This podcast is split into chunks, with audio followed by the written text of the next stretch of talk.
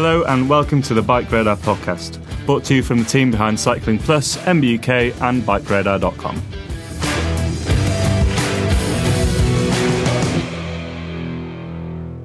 Welcome to the Bike Radar podcast. I'm George Scott, editor in chief of Bike Radar, and today I'm joined by Simon Bromley, a regular on the podcast and our senior technical writer. We're kicking off a new series on indoor training in partnership with Wahoo, and we'll be bringing you four episodes over the next couple of weeks covering our indoor training tips, how to choose a smart trainer, a coaching Q&A, and much more. So today, Simon, we're going to talk about our indoor training tips and some of our hacks in terms of our personal setups and, and how we like to train indoors. So to kick us off, here in the UK, the clocks have gone back, there's a chill in the air. Have you started your indoor training for this winter? Yeah, I have. I think, as you said, the clocks have gone back, and the kind of weather has taken a turn. I think we had a very, you know, we had a really nice September with lots of dry, dry days and a bit of sunshine. But the weather's kind of started. The leaves are on the ground. It's it's kind of wet and damp. And um, as someone who really likes a clean bike, training indoors is a is is often preferable for me. I mean, we'll we'll come on to this later today or in the series, but you know, indoor training has changed a lot over the last few years in terms of the rise of the smart trainer and, and various apps that you can use to make on indoor training more interactive and fun. But you know, have you been someone who has always turned to the indoors in winter, even when it was a case of sitting in the garage on the turbo trainer doing a horrible pyramid session or something like that? Yeah, so I got into indoor training like you know almost a decade ago, and, and I think back then yeah, I just started doing time trialing and and I think indoor training was a kind of a bit of a, a, performance advantage for me because I could do you know proper 20 minute intervals on the TT bike obviously you know staring at a wall or whatever and and most people you know, obviously that was the era of dumb trainers and most people just just didn't do it everyone did uh you know just had a winter bike and kind of braved the elements but um I'm I, am i am not a huge winter rider really. Like I'm I'm quite skinny and I get really, really cold. So indoor training, obviously, it's famously nice and warm. so yeah, it, re- it, really suits me. And and as you say, like f- things have changed so much in the last five years, especially, and it's just got better and better. And and you know, I I have to say, when the kind of the rise of indoor training apps came along, I was a little bit skeptical and thought, oh, you know, it's just interval training with you know watching something else on the screen. But actually I, have really got into some of them. So I've, it's it's been been great for me. I'm the same as you. I'm I'm someone who in the past has uh, you know dabbled in indoor training and has definitely found it useful in terms of either keeping hold of fitness through winter or or certainly improving fitness. It's very time efficient, but it's, you know struggled for motivation when there just hasn't been a motivator like there is now with smart trainers being more realistic than than ever, certainly compared to old dumb trainers and and the rise of indoor cycling apps, which you know whether you want a, a social experience or a structured training planner are much better than anything we had in the past. Um, and so, as I said at the top, you know, in this podcast, we will talk through some of our indoor training tips, some of our hacks, but also our individual setups and what we like to use to get the most out of indoor training. So, I think to to get us started, can you talk us through your current setup that you've got at home? Yeah, I can. So I so my current uh, I've got an Elite Diretto XR, which is like Elite's top end smart trainer. Obviously, you know, being a kind of cycling Illuminati industry insider, I have access to kind of slightly nicer setups than perhaps the average person. But it's a really good trainer, and obviously you can read the review on BikeRadar.com.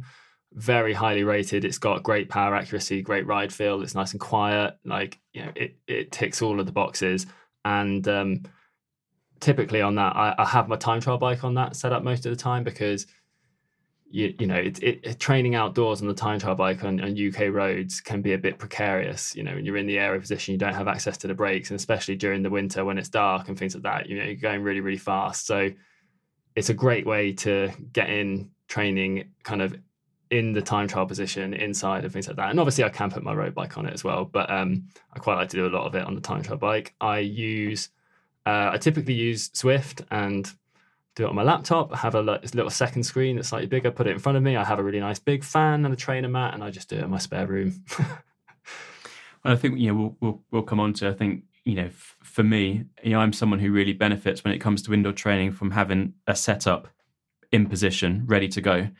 Um, you know, I'm, I'm a creature of habit, and so sometimes you know if you're not quite as motivated as you should be to train, um, unfolding the, the, the, trainer and, and taking the wheel out of the bike and, and getting the bike on the trainer, even though that's probably only a, a five minute job, that can be enough to uh, you know to to stay on the sofa or to to do something else. So I'm the same. You know, I like to have a um, my setup in in place, and I moved house recently, so I don't have that currently at the moment. But I think that's the, that's the kind of first job for me this winter to get back into the the indoor training mindset is to um, get my equipment set up. Um, again, I'm very fortunate. I've got a, a, a, Tacx Neo that I've had for a few years, which is a, a, brilliant trainer, but also one that's very heavy and quite cumbersome, and, and definitely not the kind of thing that you want to be um, unfolding and, and, packing away um, before and after every ride. Um, so you know, you've kind of talked us through some of the the kind of benefits of indoor training in terms of not having to clean bikes, um, being able to use the the time trial bike in your case and use the TT position and, and, practice that when it's perhaps not so safe to do so in the road on winter. But you know, broadly speaking, what are you know some of the benefits that someone who hasn't yet completely taken to indoor training, um, you know, why why might they turn to it this winter? I think you know, for me, and I suppose for a lot of people, I think the number one benefit is how time efficient it is. You know, when you go out for a ride, you know, if I even I, I live, you know, relatively close to the countryside now, I don't live in the city centre, but it's still a decent 10 or 15, maybe 20 minutes before I get to kind of, you know, open roads away from traffic where I can actually, you know, would be, would be able to feasibly start doing some kind of intervals or or proper riding where you weren't just stop starting all the time. Whereas when you get on the turbo, you know there's no junction there's no traffic lights there's no traffic. So you you can just be constantly pedaling. And so the rate at which you were kind of being accumulating a training load is just so much more efficient on an indoor trainer. And you know for someone like me who's got a young baby and you know a job and just just generally very busy you know if you've only got sort of 45 minutes to train you know, if you're going to go outside, you've got to get all your kit on, kind of get make, you know, pump up your tires, get the bike ready, you know, kind of check your brakes, you know, do all of those things that you should be doing. And then you've got to maybe, yeah, spend 10 or 15 minutes riding out to the countryside to you know, you don't have enough time to do anything good. And then when you get back, you might have to clean your bike as well if you're, you know, kind of obsessive about it like me. Obviously, not applicable to everyone. um, but yeah, it, it's that time efficiency. You know, you're constantly pedaling when you're on the indoor trainer. And so that means you're just yeah accumulating a training load so much quicker than you would otherwise. And it, and so for that reason alone it's worth doing. And are, are, you using a training app every time you use the smart trainer now? Are you still are you going old school sometimes? No i use a training app every time now. I used to set interval sessions up on my garmin. Uh, obviously other other computer brands are available but um and that would just prompt me but i ended up just doing the same sort of two or three sessions every single time. I would do two by 20 minutes at FTP and then maybe kind of like, you know, five times five minutes at uh, VO2 max pace or something. And, and I, like you, I'm a creature of habit, and I'm also like I don't like new things. So once I start doing things, I get into the same habit. I do the same thing over and over again. So now my habit is to use an indoor training app, and yeah, I, Zwift's the one I use at the moment because I really like the kind of group dynamics and and I and I, like the social aspect. So that really that that helps helps keep me motivated. But yeah, once I'm into something, I just keep doing the same thing. And I think yeah, that that's a space that has seen a lot of development um, over the last few years, and, and and I suppose really it started with the smart trainer in terms of being able to um, provide a, an interactive training experience whereby the trainer can uh, automatically adjust resistance either because you're starting a particular interval or perhaps you hit a, a virtual climb. Um, and we've seen a number of different apps either be kind of relaunched or launched in that time. So, can you talk us through some of the options that riders do have if they do want to use an indoor training app? Yeah, so I think most people listening to this podcast will have probably heard of Zwift, and Zwift is a kind of virtual, uh, you know, virtual cycling world where you can do group rides, races. You can obviously ride around the virtual uh, virtual worlds and you know, climb virtual mountains, all of that stuff. Uh, they they offer a really good sort of social package and you know, obviously a racing package and things like that. They do also offer workouts and training plans, but they're not uh, necessarily as kind of customizable. And it's not really their focus, I would say. So if you are someone who's really serious about your training or wants to be really serious about your training, then other apps like, say, TrainerRoad Wahoo SYSTM offer much more kind of tailoring workouts and training plans to your individual needs. And so if you're kind of focused, you know, if you're if you're the kind of person who's like really focused on their outdoor racing and wants to improve over the winter, then maybe those are a better fit. But there's also obviously competitors to Zwift, like such as RGT Cycling, which offer uh, a kind of more realistic virtual world, which is modeled on say real world climbs. So if you are training for like a Gran Fondo or Sportive, and you know, like a European um, sort of amateur bike race, and you you know you want to know what it's like to climb the Stelvio before you actually go get a chance to do it for real, then an app like that can kind of simulate the Stelvio in your spare room or garage if you're the kind of masochist who likes to do that. So yeah, there, there, there's lots, and of course, you know, there, there's there's countless extra apps, and you know, I'm sure there are new ones being created all the time, but I think those are probably the big ones. Mm. I think, um, uh, you know, as the most recent launch, Wahoo SYSTM's an interesting one in that it uh, rolls up the old uh, offering from the Sufferfest into a new package that combines um, various other new bits of content and um, features. But uh, do you have any experience of using the Sufferfest previously? Uh, no, I, the thing is, I used to kind of do that's that's kind of what I used to do in a sense. I used to do interval training and I would watch pro races.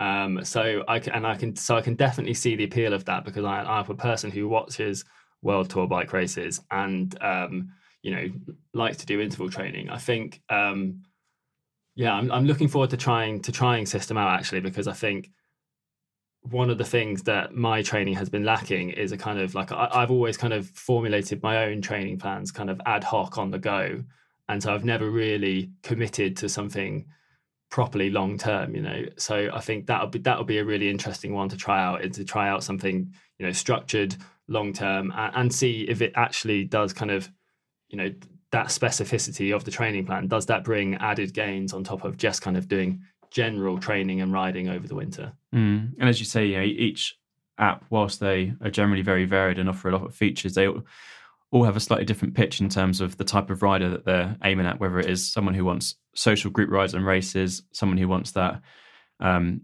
kind of VR or, or, kind of real world experience in terms of being able to um, ride a virtual uh, equivalent of the Stelvio or the Tourmalet um, or someone who uh, is less interested in that but wants a very focused, structured training plan for a very specific goal.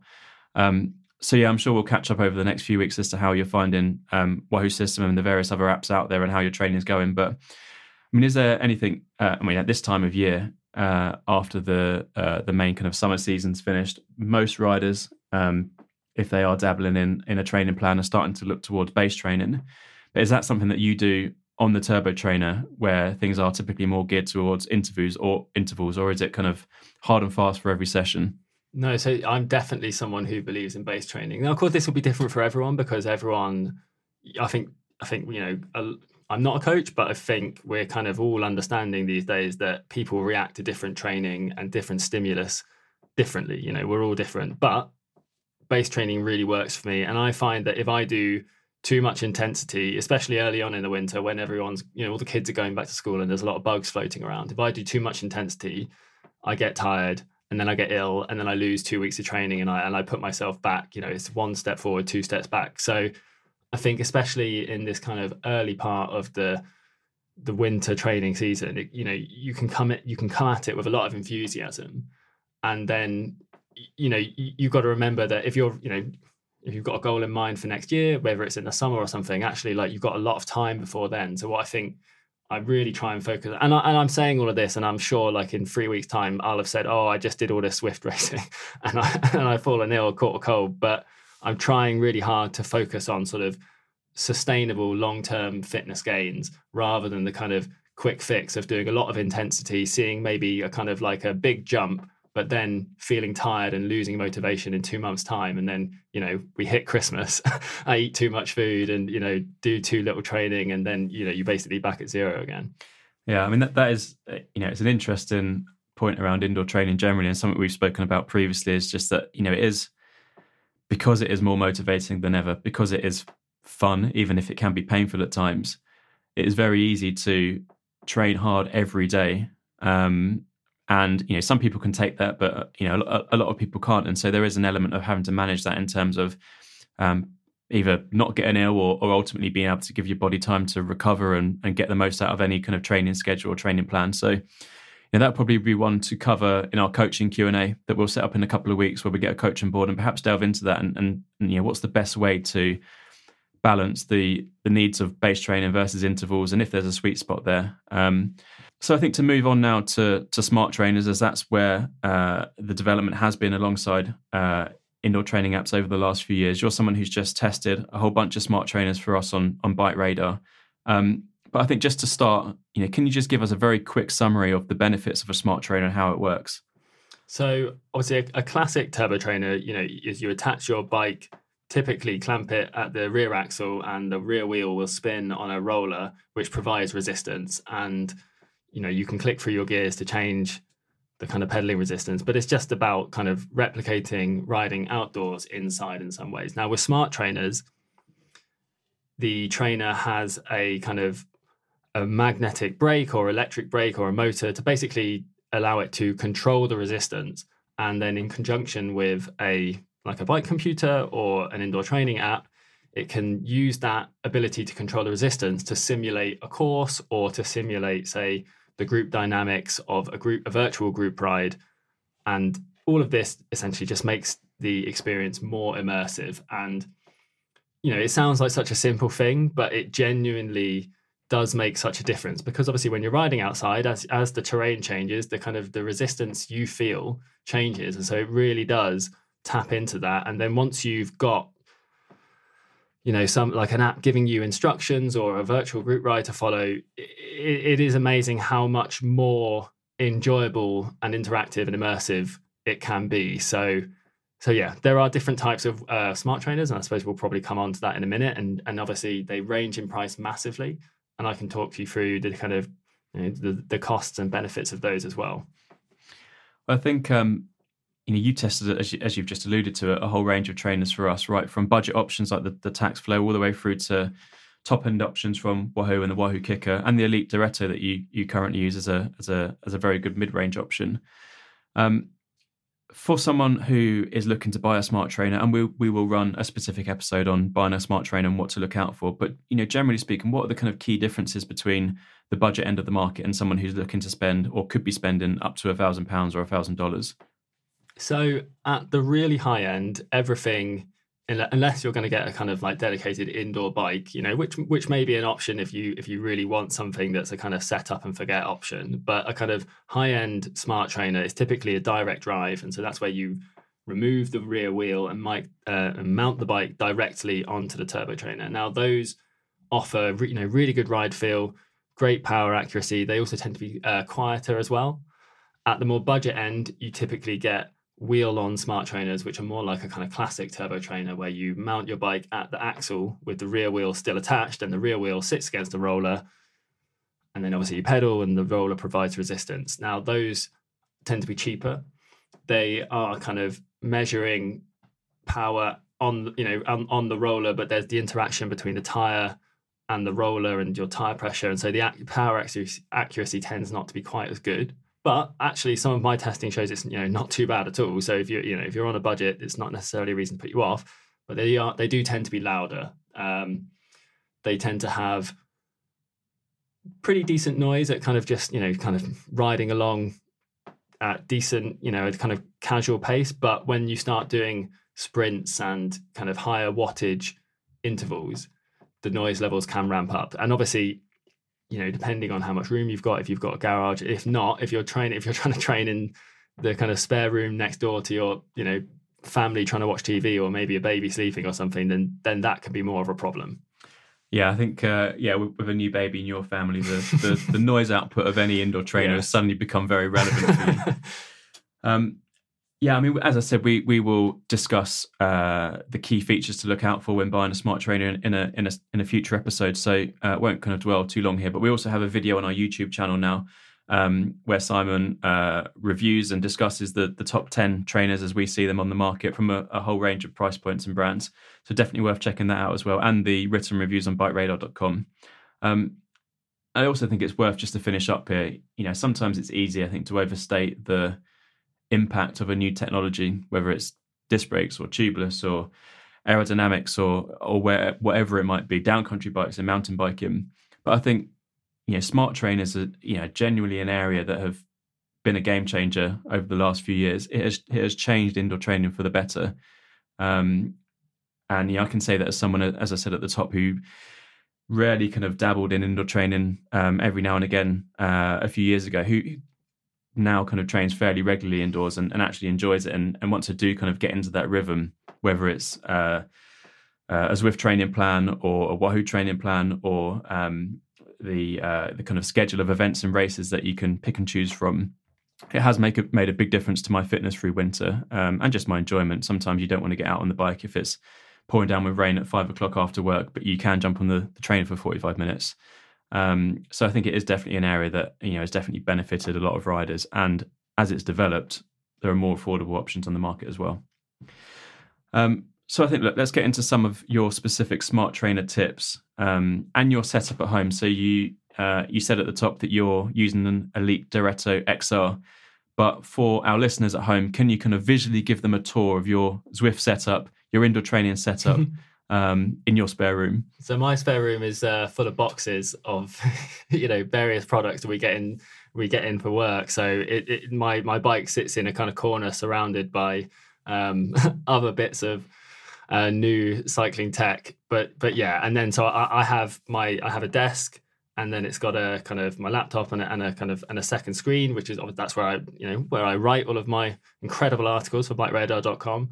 And then I just turn the screen round and um, the second screen round, sorry, and and then you know that sits in front of my uh, my bike and the turbo trainer. I also have a trainer mat underneath because it's it's in an upstairs room and you know we have carpet, and so the trainer mat helps catch all of the kind of wax that flakes off my beautifully clean chain, which is very convenient. But I also have a you know, I use a front wheel riser block. I think those are really important for kind of increasing stability. I find that the front wheel can kind of flop around a bit if you don't have one of those. And so, like for the kind of ten pounds or so that they cost, I think that's a really key accessory.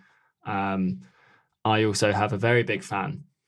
I used to have a smaller fan, one that measured around 30 centimeters, but I've got one that is almost twice the size. It's kind of like the one, it's the kind of fan you'd buy at Screwfix or something. It's an, more of an industrial fan. And for me, it, uh, you, you know, your fan is a really key accessory because you don't realize how hot it is in your house until you until you start doing an indoor training session without a fan. So you must get a fan. And um, and yeah, I mean that that's pretty much it. Obviously, like it, you know, it sounds like it's not that much kit, but obviously I've kind of got you know kit on the higher end of the price range. But if you had a, a lower end smart trainer, that all comes together for not that much money, really.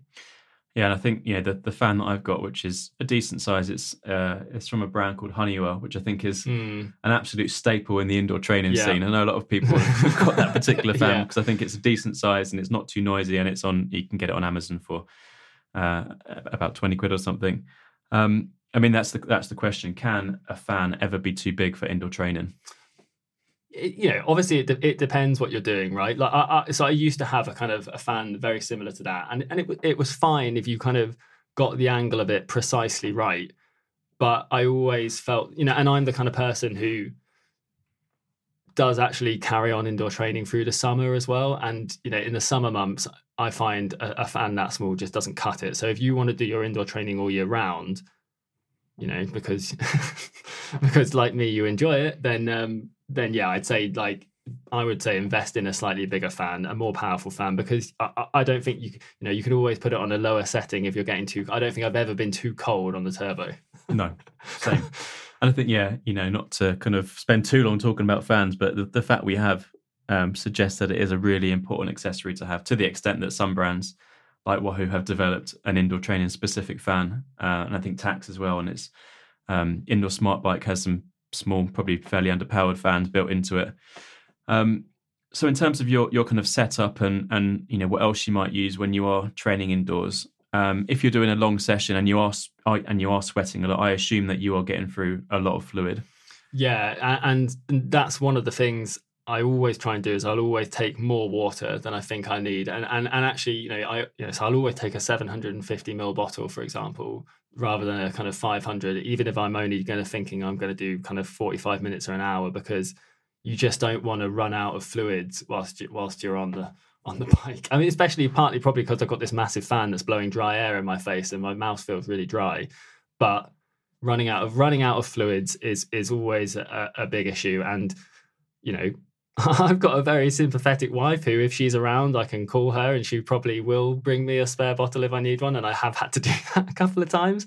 You know, if this kind of session's gone on slightly longer than I thought it was going to. But um, you know, if you don't have that that person at home and you have to, you know, if you're doing a Zwift race or something or a group ride, if you have to stop, you're going to lose the wheel and you're never going to get back on. You know, they're not the group isn't going to stop for you to refill your water bottle. So it's really, really important to have everything you need set set up before you get on the bike. And so I think you know, as well as water bottles, I would also include things like having emergency food within reach. You know, often if you've been rushing around all day, and as you said, you know, after work, you're just you want to just quickly jump on the bike before dinner. But if you've been working really hard, like I'm sure we all do, and you haven't eaten anything since lunch, you might get on the bike and start to feel a bit like, you know, I, I, it sounds ludicrous, but I've had points where I'm thinking, oh, I might be about to bonk on the indoor bike. So I typically have, you know, kind of cereal bar or you know, a, a, an energy gel just just nearby or something that if you're starting to feel a little bit, a little bit hungry, you can just have a little bite to eat. You don't have to kind of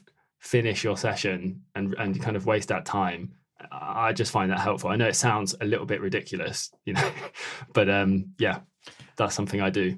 Yeah, I mean, I, I can say from experience that uh, trying to eat on the indoor trainer, yeah, normally something kind of dry like an energy bar or cereal bar with a fan blowing in your face while your heart's going at 190 beats per minute is is a difficult experience. Um, but yeah, always useful to have something to hand if you need it. And and as you say, uh, having fluid to hand more than anything because you are sweating a lot and you normally are working hard. But yeah, I think you know for you in particular, and having your wife to call upon brings a new meaning to the term domestique. Uh, I've, been, I've been saving that one up for a while, but um, yeah, you know, I've I've got on the trainer before and and and started a really hard group ride. I think um, where yeah, you're really motivated to stay in the group. It's hard, you know. It's an hour at threshold effectively, and then realize ten minutes in that I've left the water bottle by the sink and so then you've got a decision to make. Do you try and get through the session or do you get off? And as you say, you're going to lose the wheel and you'll find another group to ride in. But um, it's yeah, disappointing. it's disappointing, yeah. But uh, you know, I think it's it's about being prepared, isn't it? And having a setup at home that works for you that you can jump on quickly if you need to. Um, I also know that you're someone who, and related to, to sweating and fluid, who likes to wear a sweatband when on the trainer. Yeah, that's right. And uh, again, like like I said, I've been indoor training for a long time, and you know, I, I, used to do what everyone did. I used to just you know, drape a towel over the handlebars. Um, but I found that you know, like like you kind of alluded to then, George, like when you're kind of really in the middle of a hard session, it, you know, like one of the advantages of an indoor trainer is you can really push yourself to the limit because you know you're in a safe environment I've uh, touch wood. I've never crashed. I've never crashed an indoor bike, but so you can really kind of go for it. But like the, the, disadvantage of a towel, I find is that you could drop it. And again, like if you drop your towel in the middle of a hard race or a workout or a group ride or something, uh, you know, it's just going to be down by your feet. But if you stop pedaling to try and grab it, you're probably going to lose the wheel. And so, you know, you just to be staring at this tower down there wish, teasing you, teasing you, wishing, you know, like I've, I've forgotten to open the window before, and then it's just in your corner of your eye. You're like, I really want to open this window, but I can't, you know, I can't stop. So I find sweatbands, but you know, you can wear one on your wrist like a tennis player. I like to have a, you can use a kind of classic cotton cycling cap. I find those are very good for absorbing sweat, stopping sweat dripping in your eyes, or even a kind of, you know, tennis uh, sweatband for your head as well. I find those to be really really good just for you know it's always on your wrist. It doesn't you know it doesn't weigh anything and you can just kind of wipe your brow with it really really easily. So yes heart, heartily recommend those. Have you tried either through your your personal experience or through the job? I'm not sure you have any indoor training specific kit. I do actually. Yeah i do. And um i would say it's it's a kind of it's a marginal gain you know? Uh, i have i have some very nice indoor training kit from Nopinz and i think if you were very serious about your indoor training then it's you know it's a kind of like especially because you know, they're made with pockets to put kind of freezable ice packs in. And it's a you know it's a, it's a really great idea. And i think if you're very serious about your training it it would be a, a you know a marginal gain. But i have to say like you know a normal pair of bibs and a kind of summer base layer works just as well. Mm. and typically if you're if you're just kind of a casual indoor rider like i, I would say there's no need to splash out on uh, expensive sp- indoor specific training kit. Your summer bibs and a summer base layer will work just fine. Yeah and i think yeah if, you, if, if you're like me you often just use the kit that you know is perhaps a bit too worn for the group for the group yeah. ride but you know yeah. fine for training in the kitchen. Um brilliant well let's talk through some of your smart trainer tips in terms of getting the most out of a smart trainer. And uh, you're someone that typically trains with a power meter most of the time, both outside uh, and inside. And one of the key benefits and features of a smart trainer is the ability to measure power. Um, but also, just like a regular power meter, you might have to calibrate it every now and again. So, can you talk us through what you need to do there? It will depend on the trainer, but also perhaps why someone needs to consider doing that. Yeah, so just just as for why you should consider doing it, in terms of you know, tra- the whole point of training with a power meter is to put a kind of discrete number on your fitness, right? So if you, you know if your FTP or whatever you're using, critical power or you know Wahoo uses their 4DP power profile, if you are testing that or kind of you know your five minute power profile or anything like that, then you're putting a kind of discrete number on how good you are, you know whatever it is, and so you want to ensure that number is accurate so that if you see an improvement, you know that you've made an improvement, and you know maybe vice versa if you've not been training that much. Uh, so yes, like with a out, you know, like with a power meter that you an on bike power meter that you would put on your bike, it's important to calibrate the power meter in a smart trainer as well. Now, as you say, there's kind of different ways to do it depending on the type of smart trainer you have, but most of them would would do what's known as a spin down calibration, where you basically you take the uh, trainer, whether it's a wheel on trainer or a direct drive trainer, you pedal up to a certain speed, and then the you just stop pedaling, you let the trainer kind of let the trainer flywheel spin down to zero, and it kind of takes a temperature reading, takes a torque reading, you know, kind of does its internal calculations. And and like with a normal on-bike power meter, it's like pressing tare on your scales. You're telling it what is zero watts with zero load. And so that then it can use its power curve to say, you know, if this is zero, then this torque is X watts. And so, yeah, it's really important to kind of do that. I, I would say you don't need to do it every single time. If you're really, really focused on your numbers, you can do it every time you do a training session. But generally, smart trainers are pretty good as long as they're left in the same place, in the same environment. If you move your trainer or, you know, you take it from inside the house to your garage where there could be a big temperature shift, it's probably worth doing it again. Same with your wheel on smart trainers, your tire pressure is very important because that can be a variable. And so I would say pump your tire up to a kind of 100, 100, 105 psi or whatever, and kind of make sure it sticks at that tire pressure, and that and then that should negate the need to perform a calibration on your wheel on smart trainer too often. And you know, related to, to power, as I said, one of the, the key benefits of a smart trainer is that you get a power figure. But you sometimes also use your on bike power meter in conjunction with a smart trainer. Um, why? What's what's the point? If you've already got one, why would you use the other? Yeah, so you know, like like like with any set of scales, they're kind of they tend to be accurate to within a kind of certain degree. And you know, uh, with power meters, we know that as kind of plus or minus one percent, plus or minus two percent. But obviously, you know, your smart trainer is also measuring power further down the drivetrain, so there will be some.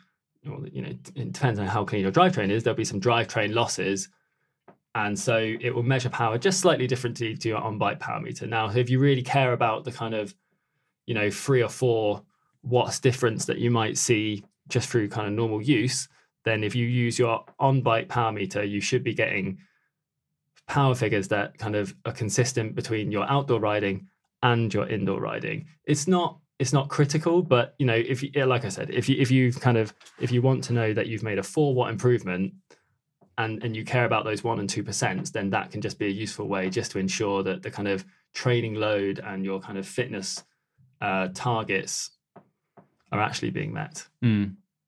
And you could also use a, a, a kind of a, a, classic or dumb trainer um, with an on-bike power meter to use a training app with an accurate power figure without having to invest in a smart trainer. Is that right? Yeah, you definitely can. And actually, that's how I kind of first, before I got a smart trainer, that's how I first started accessing, you know, things like Zwift. And you know, I, I wanted a trial of TrainerRoad and things like that. And that's so that yeah, that's a really good way. If you have a on-bike power meter already, even a kind of old ANT plus one, you can just get an ANT plus dongle for your computer or whatever whatever kind of device you're using and then you can connect that to an indoor training app. Now, you won't obviously get the kind of immersive experience of the smart trainer controlling the resistance at your at your rear wheel, but if it's actually you know it, it's surprisingly not that bad. You know, you, you, can still do the group riding. You can still go cl- set a time up Alpe du Zwift.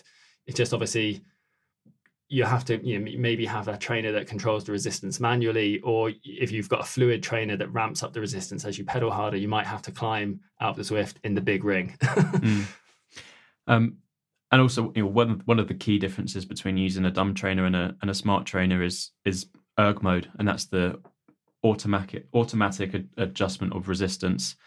Um, you know, for example, uh, if you used a training app um, for a prescribed training session and you were uh, doing intervals between 100 watts and 200 watts, the smart trainer would automatically adjust the resistance to make sure you're hitting that number, um, regardless of what the power is. Uh, Erg, Erg mode has a, a, a, range of benefits in terms of making sure that you actually hit the power. So it's great for structured training. Um, it also takes some of the thinking out of it in terms of having to to kind of try and hit a power number yourself or um, adjusting uh, the resistance on a on a dumb trainer um, on the handlebars you have done previously. But you know there are some pitfalls to using erg mode, and um, if the resistance gets on top of you, you kind of get into the, the spiral of death. I think it's called where you just can't overcome what the trainer's trying to ask you to do. So, I mean, is that something that, that you've come across where actually erg mode's been working against you every now and again? Yeah, definitely, especially for someone like me who is not a sprinter. You, you know, if if you're trying to trying to use erg mode for interval training and then it comes up with a big sprint, if your legs are feeling slightly tired, if you don't hit that power number, it's going to clamp on the resistance more to try and hit make you hit that power number. But of course, if you, if you just can't do it, your cadence is going to slow, and then when your cadence slows, the trainer adds more resistance because obviously you know power is torque times cadence. So if your cadence slows, you're going to be producing less power for the same torque and then yeah you can just kind of grind to an exhausted halt and then it can feel yeah you feel very put out by the whole thing. Uh, but like yeah like i said it, it, it it's very easy for that to happen. So i would say if you're doing a a workout with with with sprints in it i would say erg mode's not the best thing you know because of that but also because when you're sprinting it's good to do it kind of in the big ring learn how to click through the gears in a smooth thing that in a smooth way. That's also an important skill I would say for a time trialist as well, erg mode is probably typically best done in the kind of smaller ring in the middle of the cassette because at lower flywheel speeds, speeds, smart trainers tend to have better power accuracy. But obviously, if you're a time trialist, you're going to be riding in the big ring at a kind of like higher flywheel speeds, and so simulating that feeling of riding in the big ring is it's important to the muscle firing patterns. I find so it, it can be good for targeted workouts. And, and like you say it takes out a lot of the thinking. All you have to do is kind of just hit the right cadence and then the smart trainer adjusts. So if you're doing kind of you know up and down intervals or on and off intervals then then it can be great for that. But i wouldn't say it's good for everything. So it is best used strategically yeah. I think you know for me for me personally with with power being a um, multiplication of um, cadence uh, times torque i personally find that i try and keep my cadence higher on the smart trainer because you know whilst theoretically it's not easier to maintain the same power because power is power in terms of keeping on top of erg mode it's much easier for me to keep it at 100 rpm or 120 versus getting tired and nudging down to 80 and 70 and then the torque requirement is really ramping up and that's when you start to get into to problems. So do you, do you try and keep your cadence up as well? Yeah definitely. If you're using erg mode that's something you really want to do. You know if it says 90 rpm you want to be kind of 95 rpm because as you say if you drop your cadence below that then it's going to start clamping on the resistance. And, and when you're on the limit that can that can you can quite easily as you say it will ask you for more torque. And if you just can't produce it you're going to struggle. And and, and yeah again that's you know, something that for example when i'm doing time trial intervals i quite like to do a big ring high flywheel speed with maybe a cadence around 85 rpm but in erg mode I, I i can't always deliver exactly what it wants. And so i prefer to just use my gears for that. But if i'm doing you know maybe vo2 max intervals or something like that when it's one minute on one minute off then yeah like erg mode is perfect for that because I know I'm going to want to do that at a, at a, reasonably high cadence. It doesn't necessarily have to be a kind of big ring effort, and having to kind of like shift into the big ring from the small ring to make that big change in resistance on my bike would be sort of in, impractical. So it's much better to allow the turbo trainer to do that for you. Yeah, and I think as well, um, uh, you know, ErgMode has a, has a has a range of benefits. You know, it is really crucial to the the kind of smart trainer experience. But also having spoken to a couple of coaches before, you know, inevitably that's not how we ride on the road. So if you are someone who also um, trains and races to power out on the road where you don't have erg mode dictating what your power requirement is, almost training your ability to ride to a set power is also really important because if you are in a road race and you get in a break and you realize actually we're going to be away for half an hour here so i can only sustain x number of watts being able to just keep on top of that without thinking about it too much is important and that is something you can train on the turbo trainer but not if you're always using erg mode um, and i think also as well you know how your muscles work and fire as you kind of said previously um, always ride into a prescribed uh, power isn't always the most effective way to to kind of train your slow twitch fast uh, slow twitch muscles versus fast twitch muscle fibers. Um, so yeah, perhaps I think that the kind of one takeaway might be for those outright sprint sessions where ultimately you're just trying to ride as hard as you can for a very short amount of time. Erg mode perhaps isn't the best option. Yeah, and I think if you're training for something that's outdoors as well, like you say, I think it's a really good point that that's just not how you ride outdoors. And so, you know, if you're kind of training to climb big mountains or something, I would not recommend you know turning on erg mode putting the resistance up to 6% or something and then just doing an hour at that because a real climb has kind of steeper bits and then maybe a switchback where it shallows out again you might have to click down the gears. And so if you go you know climb Alpe du Zwift that's kind of replicated on the course. But if you just use erg mode to flatten it out and rode at you know 300 watts for 20 minutes to try and you know simulate that kind of climbing ftp effort it, it's not quite the same as having to kind of go slightly above that on the steeper sections of the climb. And then maybe you can have a little rest on the switchback before you have to go over that again. And so that kind of like as you say that more sort of i think the word is stochastic uh, stochastic way of riding in the real world is different to riding on the turbo. So yes if your real world goals are in the real world then it is useful to try and replicate that indoors as well. Mm. and i think you know the, the point around um, gradient changes is a good one because ultimately it's the gradient change that's dictating the difficulty. And you know providing you're not uh, absolutely set on riding into a prescribed wattage in that particular session working towards that gradient change is the most effective way to train for it in the world in the real world um, so i think you know some of the trainers that you've tested recently um, i think most tend to communicate by vo- uh, both bluetooth and ant plus these days in terms of how the information is sent from the trainer to your laptop or your TV or your your computer. Um, do you tend to use one or the other in terms of getting a reliable signal? Um, and uh, back to my original question, do all trainers now offer both, or does that tend to be at the, at the kind of middle end of the market? No, most trainers these days, I, I can't think of any that don't offer both. Um, I would say at my home personal setup, I I will typically because I have to do a testing and I and I connect, you know, maybe you know, I've got a smart trainer, maybe two power meters on the bike, and then a heart rate monitor. And and so I, I often use ANT plus to connect all of those things together because then you can, you know, record on kind of on Zwift and on a bike computer at the same time. But generally I find Bluetooth to be a more reliable form of, of connecting things together just because ANT plus can get a little bit of interference from Wi-Fi signals. If you have a kind of router running an older uh, Wi-Fi signal, or your neighbor does, that can often interfere with a with the kind of um, wireless communication channels that ANT Plus use. Whereas Bluetooth, I find to be much more stable. So if you've only kind of got one device, Bluetooth is really good. Now the problem with Bluetooth is that you can't always connect.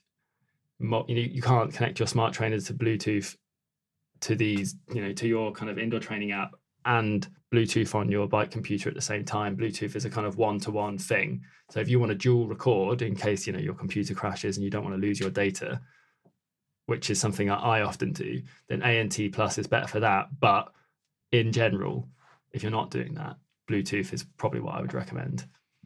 Yeah, and I think yeah, going going back to your point as well, but making sure you have everything to hand.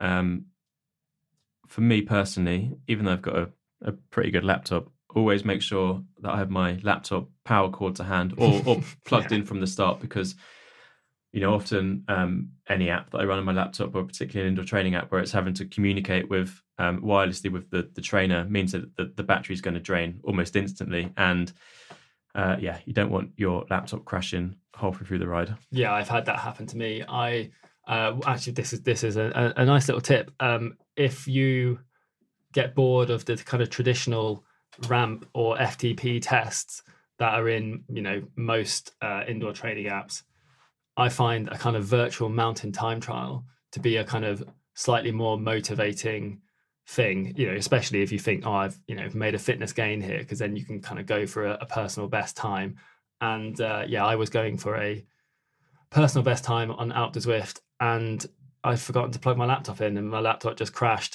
when I was three quarters of the way up the mountain. So sort of yeah, 35 minutes into a you know 45 minute effort or something, my laptop just crashed and I lost it. And I was fuming. Wait, were you on for a, a, PB? I don't know. I don't know. I think I was doing quite well, but I was absolutely fuming because I was, you know, I was really on the limit, and and I was, you know, like I said, like I use it for an FTP test because it takes around forty five minutes, and that that's a much longer interval than you would get normally. It, it, it gives you a figure that's much closer to what you could actually do for an hour. So yeah, I had my heart rate up at you know 180 80 plus beats per minute you know putting out all, literally all the power that i could and then my laptop died and i lost it if it wasn't recorded, did it even happen? No, exactly. That's, that's the question. It's a, it's a good anecdote. I can't though. even I can't even prove it. um, so I think you know just just to wrap up this podcast, um, you know we've talked through some tips in terms of your setup and accessories and, and things you need to make the experience more enjoyable, more interactive, and and some of your tips around using a smart trainer and calibration uh, and recording data. But you know, generally speaking, are there any other indoor training tips that you'd offer um, to help make the experience even more enjoyable or more productive? Yeah, I, I think as as with kind of any training, having uh, something to kind of aim for is really really important. And you know, I'm someone who likes to train, but I have to have a goal. It doesn't have to be a very specific goal, but I need to be kind of thinking, oh, I'm going to be racing next year, or you know, I want to beat my friend in the group ride or something like that. So I have to have something to train for now. So my kind of goal next year is going to be around t- time trials. I would really like to go sub 19 minutes at the Chew TT. And I've I've kind of you know fag packet calculations. I think I need to find 10 watts either through aero gains or power output gains or you know tailwinds probably going to be the one. Um, so yeah, that that that's kind of my goal, and so that's what gets me on the bike. You know, I do the I do the I do on the time trial bike. I do the time trial training sessions. It gives me something to kind of hang everything off. And so when I come to it and say, "What am I going to do today?" It's it's an easier question to answer. Whereas if you don't have any plans, you know, what am I going to do today? There's too much. It's like you know, like trying to choose a, a TV show to watch on on Netflix, or if you've got a thousand apps, there's there's too much choice. So narrowing down your choice makes it much easier. And yeah, if you're a social person, then doing some social indoor riding on, you know, a, a, kind of group ride, maybe on Zwift, or you know, meeting someone on on Discord to do a training session on TrainerRoad or or Wahoo SYSTM or, or something else, can be really motivational because you know we all know that if you arrange to meet someone, they'll hold you to account, right? They'll turn up, and if you're not there, whether it be online or in the real world, they're going to complain. So being social with your indoor rider, even though it can feel like a really solitary thing, actually, I would encourage you to be social. Yeah, and, and to go back to motivation. Sorry to be a, a, a, doom merchant, but the the Lake TT is a circular course, and what, so whilst you might yeah. get favourable wind conditions, um, I think you have to train harder and not rely on the tailwind. Well, there was a really fast day when um, this year Max Stedman broke the course record and set a time uh, like uh, uh, in the low 17 minutes. So I don't think I'm going to get anywhere near that. But a lot of people hit a PB that day. So there's something about it is a circular course, as you say, but it's also exposed in places. So I think if you have the tailwind in the right place and you hit it on a day on a low pressure day, it could be good. But you know, like I said, I only need to find last year's I only need to find this year's fitness plus 10 watts and so obviously Easy. with yeah exactly with with the rate at which aero technology is improving I should. I won't even have to pedal. Well, ho- hopefully we'll we'll uh, get back on the podcast in in six or eight months' time, and you've had a storming indoor training season. Yeah, and uh, you get the perfect weather conditions, and um, yeah, you can tickle that sub nineteen well, figure. I, yeah, or I can just tell you all my excuses. yeah, well, and we've got plenty of e-bikes that need to be testing as well. So exactly. Um, Well, I think we'll, we'll, wrap it up there. We've covered a lot of ground today in terms of uh, your tips and hacks and, and how to get the most out of indoor training. Um, so, in the next episode, we will look closer at how to choose a smart trainer. We've covered some of that ground today, but uh, looking specifically at what you get for your money at various price points and also some of the trainers that you, Simon, have tested over the last couple of years um, and your recommendations there. Um, and through the rest of the series, we'll also be looking at some of your um, uh, or some of our listener questions around indoor training and coaching. We'll have a coach from Wahoo on the podcast where we can talk through some of those questions and also some of the um, some of the questions that Simon and I and I have around indoor training and how to get the most out of this upcoming winter. Um, so we'll leave it there. Thank you very much, Simon, for joining us. Thanks very much, George. It's been a pleasure. And thank you to our listeners for joining the podcast. Remember to like and subscribe to the podcast through uh, whatever podcast platform you use. Leave us a review. We always value the, the feedback. Um, and we will hear from you next time. Thank you for listening to the BikeRadar podcast. If you want any more information on what we've been talking about or more news and views on cycling, check out bikeradar.com.